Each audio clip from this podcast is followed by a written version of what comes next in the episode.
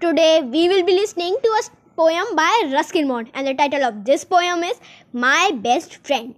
My best friend is the baker's son. I gave him a book and he gave me a bun. I told him a tale of a magical lake he, that he liked it so much that he baked me a cake. Yes, he is my best friend. We go cycling together on bright sunny days or in rain and bad weather. And if we feel hungry, there's always a pie or a pastry to feast on as we go riding by. Thank you all.